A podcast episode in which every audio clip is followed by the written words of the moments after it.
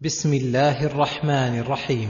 يقول تعالى ذاما لمن ترك حقوقه وحقوق عباده. أرأيت الذي يكذب بالدين؟ أي بالبعث والجزاء فلا يؤمن بما جاءت به الرسل. فذلك الذي يدع اليتيم. أي يدفعه بعنف وشدة ولا يرحمه لقساوة قلبه ولأنه لا يرجو ثوابا ولا يخشى عقابا. ولا يحض على طعام المسكين. ولا يحض غيره على طعام المسكين. ومن باب أولى أنه بنفسه لا يطعم المسكين. فويل للمصلين الذين هم عن صلاتهم ساهون.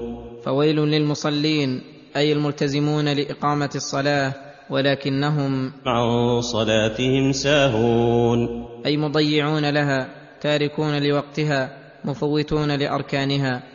وهذا لعدم اهتمامهم بأمر الله حيث ضيعوا الصلاة التي هي أهم الطاعات وأفضل القربات والسهو عن الصلاة هو الذي يستحق صاحبه الذم واللوم. وأما السهو في الصلاة فهذا يقع من كل أحد حتى من النبي صلى الله عليه وسلم.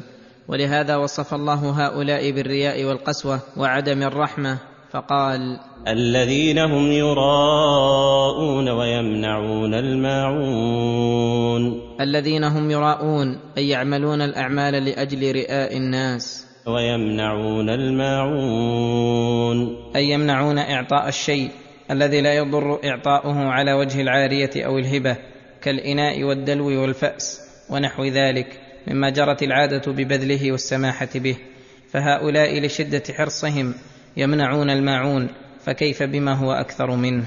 وفي هذه السورة الحث على إكرام اليتيم والمساكين والتحضيض على ذلك ومراعاة الصلاة والمحافظة عليها وعلى الإخلاص فيها وفي جميع الأعمال والحث على فعل المعروف وبذل الأمور الخفيفة كعارية الإناء والدلو والكتاب ونحو ذلك لأن الله ذم من لم يفعل ذلك والله سبحانه وتعالى أعلم بالصواب والحمد لله رب العالمين.